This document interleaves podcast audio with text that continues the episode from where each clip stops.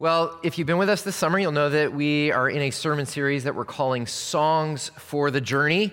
We are looking at this little collection of psalms in the back of the Psalter called the Psalms of Ascent. These were songs that God's people would sing every year as they made their annual pilgrimage to Jerusalem for the great feast. And what we're doing as we preach through these psalms is we're reminding ourselves that we too are on a journey. Uh, we too are pilgrims people who follow Jesus, which is essentially what a Christian is, someone who follows Jesus, people who follow Jesus are not those who settle down and who stagnate and who are comfortable, but they are people who are on a journey, who are on, a on the move, who are always moving on to the next thing, upward and onward on this upward calling towards God in Jesus Christ. You know, in this time of pandemic, when so much of us wants to go back to the way things were, we're reminded with these Psalms that God is always calling us to move ahead to whatever new thing that He has for us. So these are the songs that we can sing for our journey. So today we're looking at Psalm 130. Psalm 130, we're calling it uh, the Mercy Song, the Mercy Song. And I, I really like this psalm. It's quite different from some of the other psalms that we've looked at previously, a lot of the Psalms that we've looked at have focused on the external obstacles and threats on this journey, on the pilgrimage that we're on. We've looked at the threats of heat and the sun and the moon and the, the enemies in the mountains and the, and the beasts in the hills. Well, this psalm is a little different because even though it's still about the pilgrimage, it is less about the external journey and it's more about an internal journey. Uh, it focuses not on the external threats out there, but the internal threats in here. About what we battle against inside of us as we make our way as pilgrims following after Jesus. You know, when I was in high school and college, I used to do a lot of uh, backpacking. Um, this was back before, you know, like when I used to be able to have hobbies, way back then. Um, I used to do a, a lot of backpacking. And um, I don't know if you've ever been backpacking before, but you know, when you're out in the mountains and you're hiking, and you've got a big pack on your back, and you're just walking for miles and miles and miles for hours and hours, you can go for long stretches of time in complete silence. Um, and, and in that journey, you begin to have a lot of time for introspection. Um, you begin to think about a lot of stuff. You think about your life, you think about your soul. Um, maybe some stuff that you sort of keep um, out of your mind in normal life comes swarming to the surface in those long stretches of silence as you are on this journey. And so, so maybe that's what's happening to, to this pilgrim who wrote this psalm. As he makes this long journey to Jerusalem, he's thinking about his own life, he's thinking about his soul. He's thinking about what's going on inside of his heart. And what we're going to see is that he doesn't like what he sees down there. That he's not real happy with himself. He's not real happy with what he sees inside of his soul. He's wrestling with a lot of guilt. He's less wrestling with a lot of shame, and it begins to send him into despair. That's where this psalm begins, right there down in the, the pit. And yet, by the end of the psalm, we see he is up in the heights. He's on the, he's on the top. He's, he's full of assurance. And so, what we see is this psalm itself is a journey from the depths to the heights in short eight verses from the depths to the heights, from guilt to joy, from shame to freedom. And that's good news for all of us who struggle with guilt, for all of us who might be struggling with shame or worthlessness or a sense of failure in this time. This psalm shows us how we too can move in that same journey from the depths to the heights. So let's look at that journey. Let's look at how we can take it with, with this psalmist. So I've just got two simple points. Got the depths and got the heights. The depths and the heights. Okay, so let's begin with the depths. Let's begin at the beginning. Verse 1 says this Out of the depths I cry to you, O Lord. O Lord, hear my voice. You can see from the beginning that this person who wrote the psalm is a person who is in the depths. Now, of course, this is a metaphor, this is a symbol. He's not actually in a pit or in a hole or in an ocean. Um, it's like saying, No, I'm down in the dumps. He's, he's, he's feeling a deep emotional and, and psychological discouragement.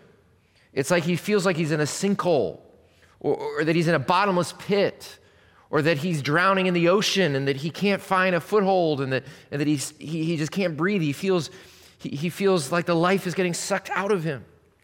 And why does he feel this way? What is the source of this person's despair? We'll look at verse 2 and 3. It's, he says this Let your ears be attentive to my cry for mercy. And verse 3, he mentions his record of sin. So, what we see here is that he's not just feeling this general depression, a general sadness. This has to do with his own sense of sin, his own guilt, his own shame.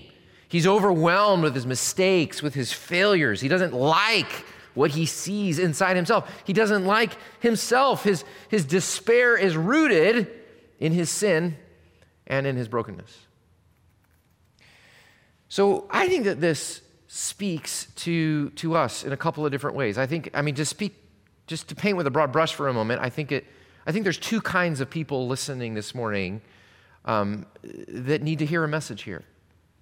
The, the first is for those of you who find yourself exactly in this place where the psalmist is, that, that you actually are also in a place of deep discouragement uh, and that you are looking inside of yourself and, and, and, and you don't like what you see. Maybe you're disgusted with what you see. I know that some of you are feeling this way because I've talked to you, and I know that some of you are feeling this way because I have felt this way, and I am part of some of you. you know, a friend told me um, recently that before COVID, he thought he was a great guy. Uh, he thought he was a great husband and a great dad.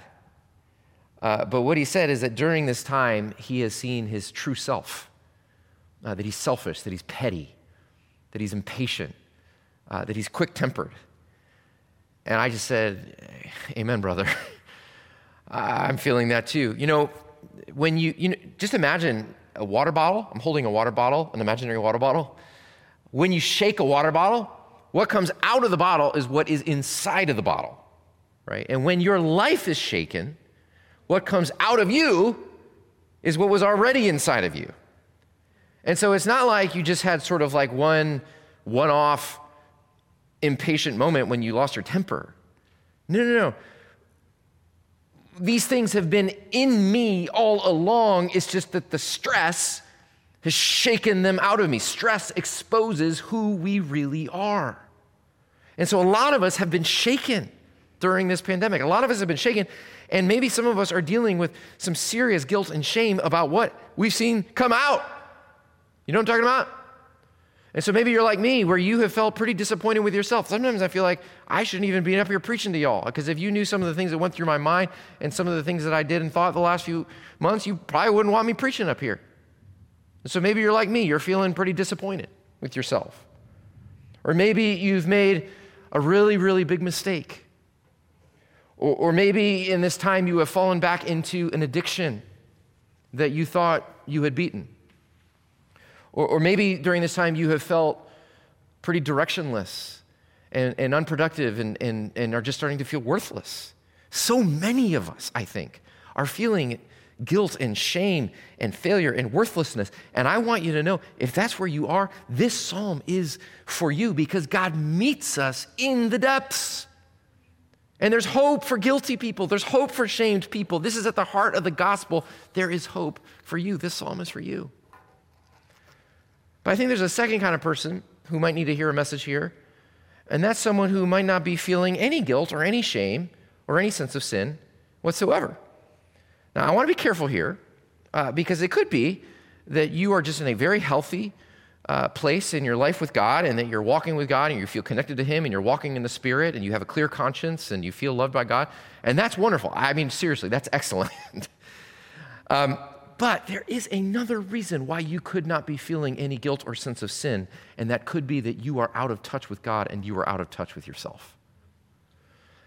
The truth is, friends, that our God is a holy God, and He is worthy of our fear as it says in verse 4. That means a holy reverence. God is not this nice pushover grandpa who pats us on the head and laughs and gives us a piece of candy when we're naughty. No, God is a is whole. We call him the Holy Trinity, and holy means uh, uh, a blazing purity, a God who cannot tolerate sin.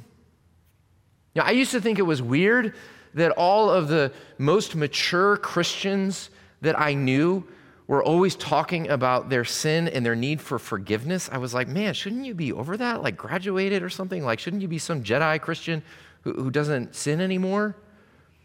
But the older I've gotten and the more mature I've, I've grown, I've realized that the more we know God, the more we walk with God, the more that we see of God's holiness and His glory and His grandeur and His beauty, the more we realize how far from God we actually are.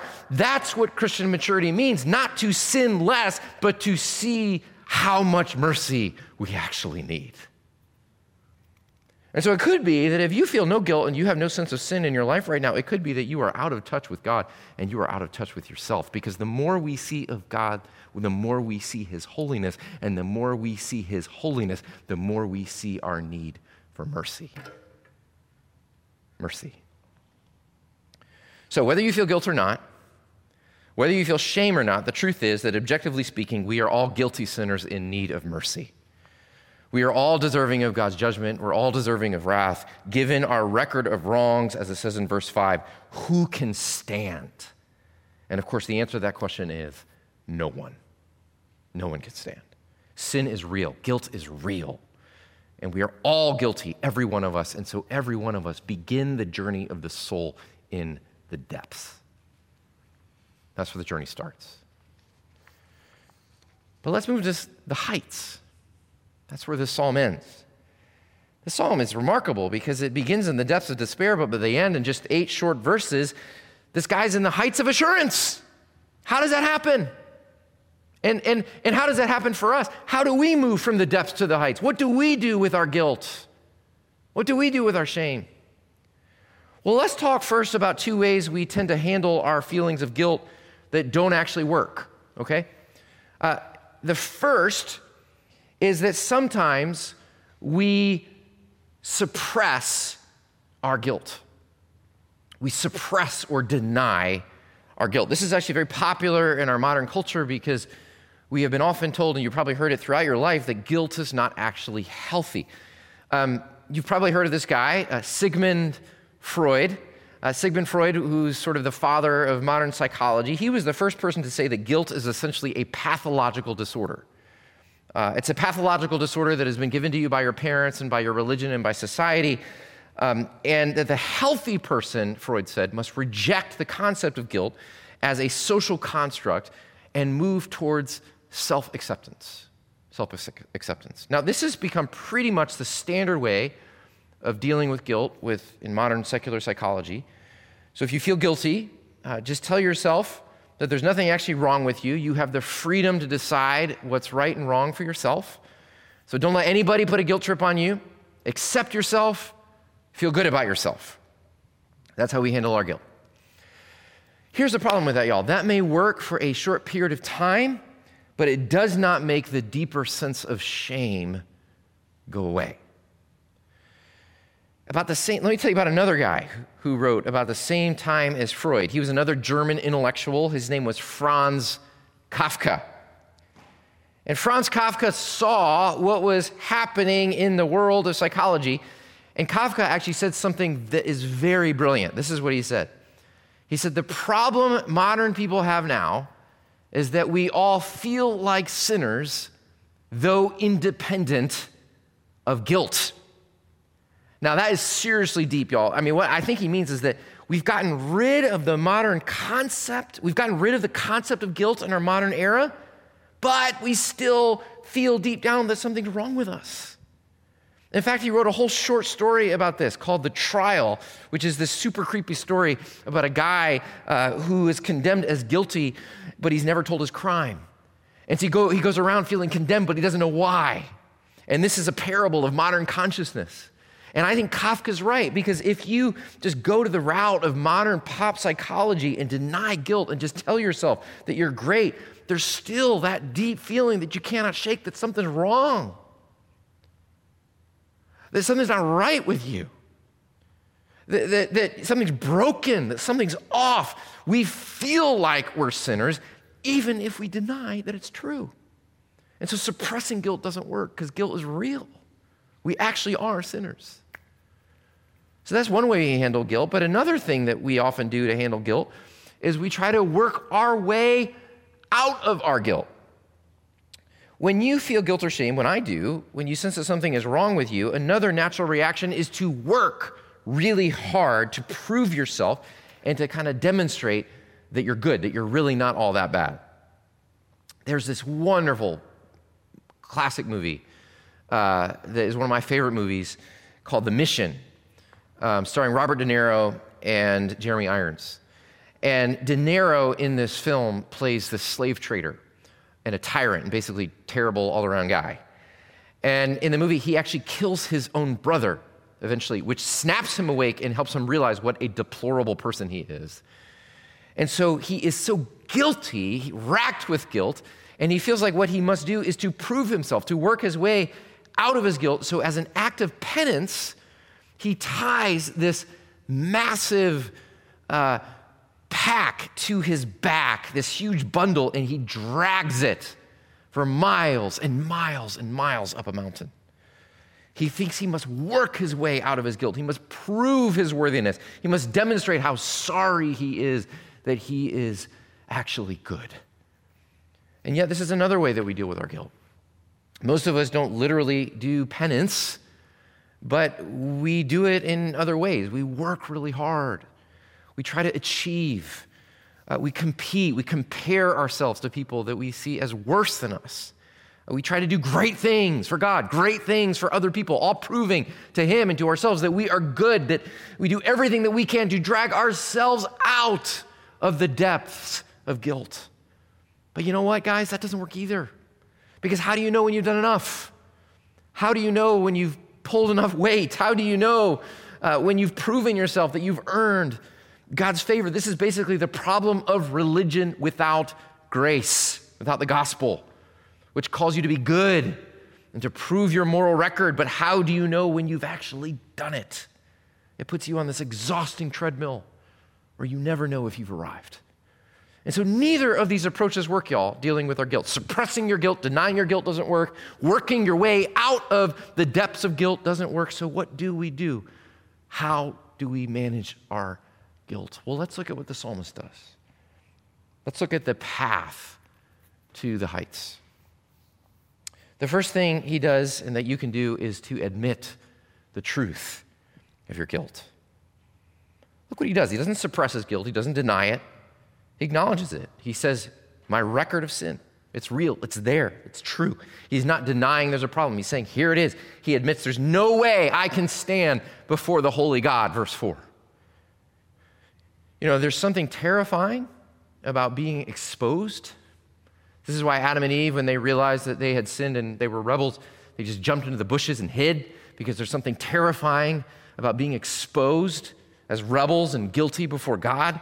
And, this, and we do that in all kinds of different ways, hiding ourselves.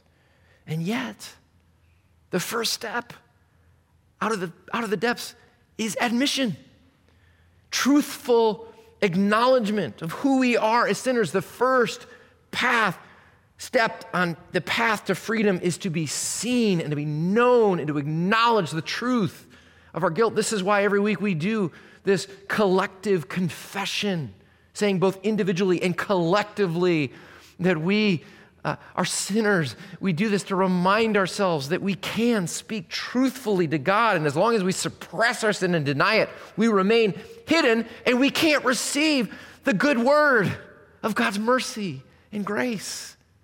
That's the first thing to do on this path to the heights admit the truth of your guilt. But then, secondly, he believes the truth of God's mercy. He doesn't look to himself to work his way out of the depths, he looks to God. I love, love, love the turn from verse 3 to verse 4. It's amazing, isn't it? Look at verse 3. He says, If you, O Lord, kept a record of sin, who can stand? But with you there is forgiveness. It's one of the glorious buts of the Bible, the, the, the beautiful conjunctions of, of Scripture.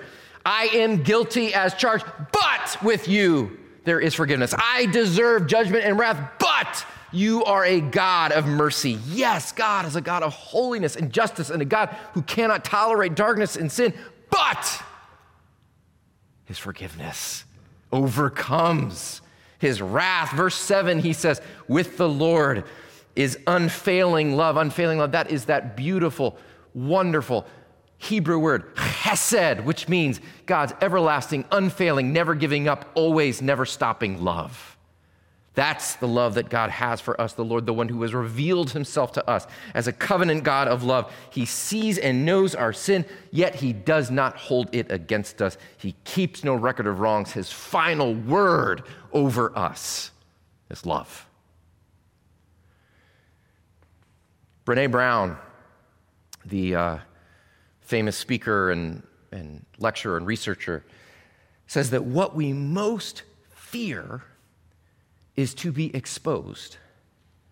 Yet what we most want is to be known. And this puts us in this great paradox, this great tension that we all long to come out of the darkness to be known, yet we are terrified of being exposed by the light. So we want to be known, yet we also want to be loved. Yet we all kind of believe deep down that we fear that if we are truly known as we are, we will not be loved. And if we are loved, it must be because we are not fully known. And so we're in a paradox. We're caught. We're at tension. So, how do we solve it? It's solved by this God of love, that He is the one, the only one who fully knows you he sees everything. He knows everything. The things you hide from other people, the things you even hide from yourself, he sees all. He know he fully knows you and yet he fully loves you. In God's sight, you can be honest about the truth of who you really are. You don't have to hide. You can name your guilt, acknowledge sin, and yet we know at the same time that we are fully loved, that we without a doubt are forgiven, are accepted, are embraced, and we are loved. Isn't that amazing? And how do we know this is true about God? Because of Jesus. Because he has revealed himself to us this way in Jesus. Look at verse 8. Jesus is right here in this psalm. It says, He himself will redeem Israel from all their sins. I love what one commentator said that I read this week. He said, By the inspiration of the Holy Spirit, the psalmist foresees that God himself will one day come to save. God Himself will redeem us through His unfailing love. God Himself does it. He doesn't, He sees us down in that pit and He doesn't give us a set of rules. He doesn't throw down a, uh, some advice about how to live a better life. He doesn't even throw down a rope and tell us to climb on up. No, what does He do? He comes down, He enters into the depths. He enters into the pit. He identifies with, he, he enters into the, the deepest sorrows of of judgment for us, bearing our guilt with us, and then rising from the dead, he triumphs over extinguishing our guilt, guaranteeing that nothing can ever separate us from the love of God in him. So we can be certain, absolutely certain, that God loves and forgives our sin because Jesus has borne our guilt and given us his favor forever. I love uh, this, this prayer that uh, a friend of mine sent to me this week, written by a Puritan pastor. Let me read it to you. He says this Christ was all anguish that I might be all joy, cast off that I might be brought in, trodden down as an enemy that I might be welcomed as a friend, surrendered to hell's worst that I might attain heaven's best, stripped that I might be clothed, wounded that I might be healed, athirst that I might drink. Tormented that I might be comforted, made a shame that I might inherit glory, endure darkness that I might have eternal light. That's how you deal with guilt, friends. You don't deny the truth of your guilt. You don't pretend like it's not real. You don't suppress it and you don't try to work your way out of it. You never will. You look to Christ alone, who has taken our guilt upon himself, and in this glorious exchange, given you his glory and his favor instead, welcoming us into God's family forever. That is called mercy, grace, friends. In Jesus, we see how seriously God takes sin and guilt, that Jesus would be crushed for our iniquities. And in Jesus, we see how seriously God, the triune God, loves us because he would endure this for us to cleanse us from sin and free us from death. Because of Jesus, we can be certain you are fully known, you are fully loved. So that's how we do it. That's how we get from the path from the depth to the heights, from guilt to acceptance, from shame to freedom. So let me just end with just with two words that the psalmist uses at the very end here of the psalm. These two great words. I love these words. He says this wait and hope. Wait and hope. First of all, wait, he says. Verse 6 My soul waits for the Lord more than watchmen wait for the morning, more than watchmen wait for the morning. You know, the truth is, friends, you know, this sounds very easy, doesn't it? That, you know, oh, you just think about Jesus and you go from the depths of that. Well, you know, it doesn't really work that way. uh, I have been in seasons where I have felt trapped in a sense of shame and guilt and worthlessness for a really long time. And I can know that Jesus loves me, but yet I just cannot get out of the depths. Sometimes it takes a long time. And, and the psalmist compares his soul in the darkness of guilt to a watchman waiting for the dawn. And I don't know if you've ever done that before. You've ever been up all night waiting for the dawn, or you, have maybe had insomnia or haven't been able to sleep. It's horrible. Uh, where you're just, I mean, the, the minutes are just dragging by interminably, and all the sounds are really eerie, and you feel lonely and you feel afraid, and everything's kind of creepy. Well, here's what you always know dawn always comes. The sun always rises no matter how long the night may seem. And that, says the psalmist, is the confidence that you can have in God's mercy and love, even when you are in the depths. So I just want to encourage you.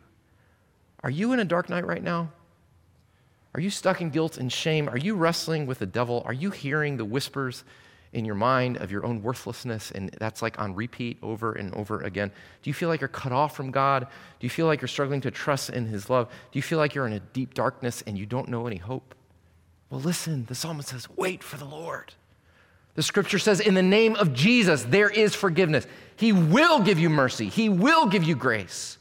And it may be a long night.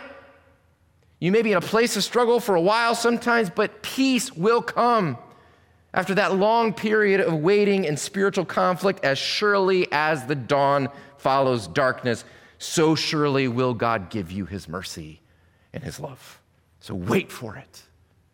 Yearn for it, fight for it. His love is for you, his love for you is as certain as the dawn. Wait.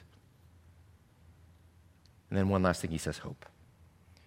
Verse 7 O Israel, put your hope in the Lord, for with the Lord is unfailing love. Did you notice that right up into verse 7, this psalm is very personal, very individually focused on this guy's personal struggle? And yet, suddenly in verse 7, he turns outward to his own community, and he invites them to, to hope in God's mercy and forgiveness as he has. See, the one who has truly tasted mercy, grace, and forgiveness will never want to keep it to herself or himself, but will always yearn that others around her will also taste the goodness and the joy of God's mercy and forgiveness. Christians do not sit back on their haunches enjoying forgiveness while the rest of the world rots. No. We are those who glory in our forgiveness by announcing its possibility to others. Like D.T. Niles said, we are like beggars telling other beggars where to find bread. And so I just want to exhort you, friends, many around you, your neighbors, your friends, your colleagues, many people around you find themselves in the depths right now, find themselves struggling with guilt, with shame, with worthlessness, with a sense of failure, directionlessness. And I just want to exhort you, friends, you may be a voice of hope. You may be one to show and point where the bread is, where to look for the light. This week, let's do that. Let's surrender to the Spirit's work in us so that we may announce to others, you too, friend, you too, you can also be known. You also are loved. Would you pray with me?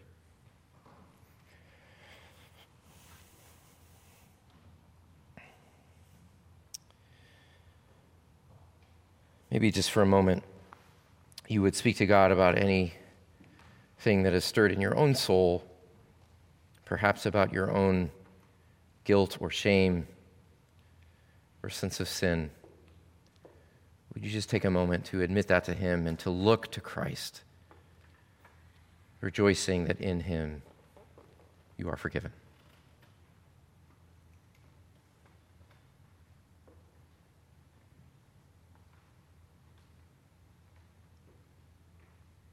Father, we thank you for the good news of this psalm. We thank you that even in the Old Testament, there is this foretaste of Jesus, um, the one who indeed come, came into our depths to bear our guilt uh, and to die our death and to raise to our uh, eternal life.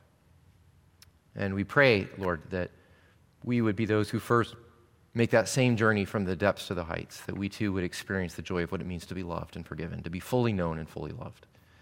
And then help us to bear witness to that truth to other people in our lives, people who are in the depths. May we too point them to the light of the good news of Jesus. We pray in Christ's name. Amen.